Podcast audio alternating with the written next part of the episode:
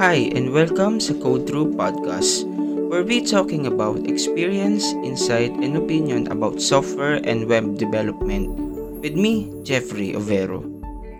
Well, for this episode, ang mapapansin nyo na medyo kakaiba yung format nito kasi I'm considering it as a special.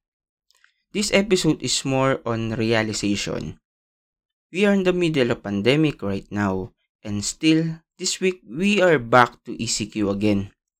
Many things happen to every one of us. Physically, emotionally, financially, and everything. Madami na ding nawala at nagbago. But, I think we need also to realize yung part na how lucky we are right now.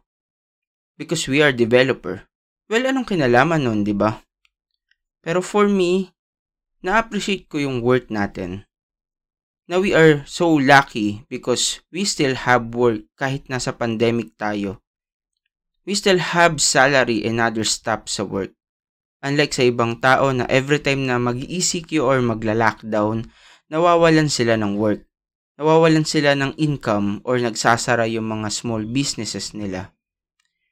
Ito siguro yung mga perks natin na madalas natin na na-overlook na hindi natin na-appreciate But in our work, it's very flexible na hindi na natin kailangan na magpunta pa sa office to work because we can work wherever we want.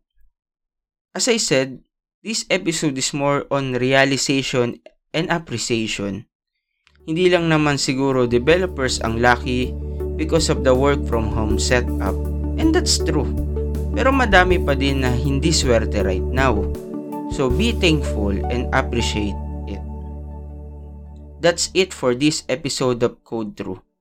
Remember to follow us in our social media platforms. I am Jeffrey and see you in the next episode.